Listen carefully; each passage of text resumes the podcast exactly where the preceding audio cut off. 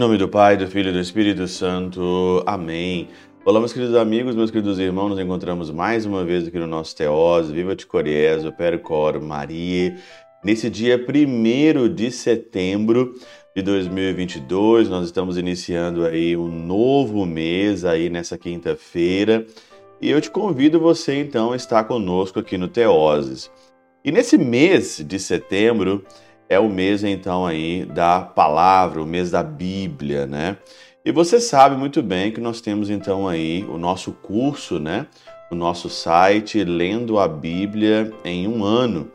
E talvez nesse mês aí de setembro é uma boa oportunidade de você começar a ler a palavra de Deus. Tá lá, tá gravado, tá salvo todas as todas a, todos os vídeos, né? Tem ali uma separação todos os dias para você ler ali três ou quatro capítulos e você lê a Bíblia aí durante é, um ano. Talvez para você, e com certeza, tenho certeza disso, vai ser uma boa oportunidade de você então ler a Bíblia. Você que nunca leu a Bíblia, né? Você que quer ler a Bíblia de uma forma ali é, é, é consistente e de uma forma pedagógica, né? Sem você desinteressar dela depois de alguns meses, você entra lá no nosso site, está lá o nosso curso Lendo a Bíblia em um ano. É baratinho, é só para manter mesmo a plataforma do Hotmart, tá bom?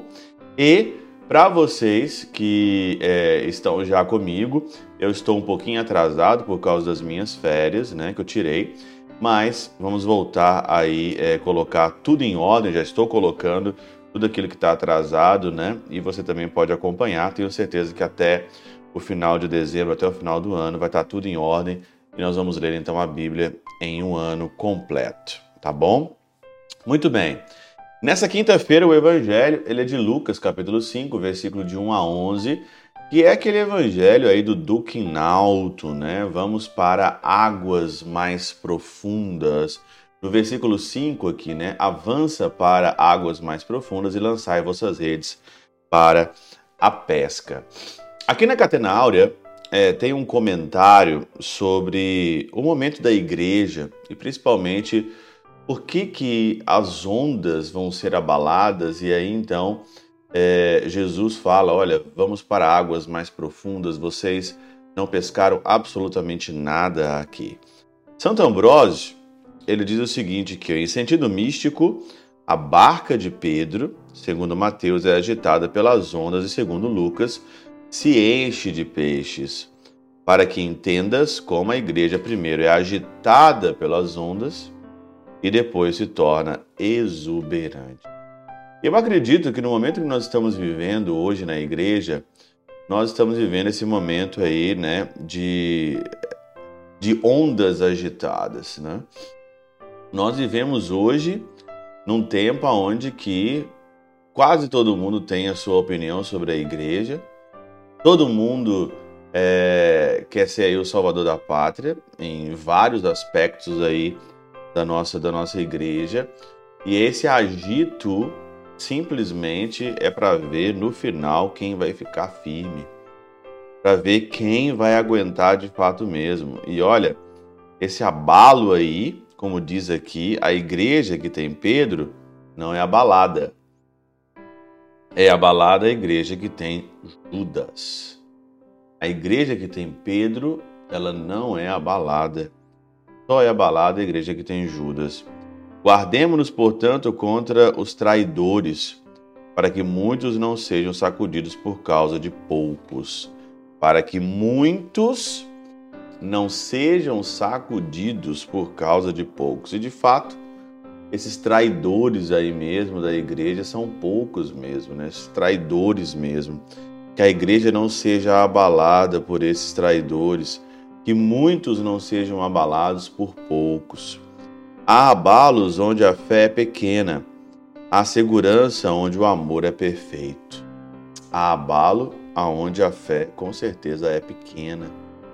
E olha, não é só porque você frequenta a missa, não é porque você, sei lá, tem algum contato religioso em certa forma que você tem uma fé grande, pelo contrário, né?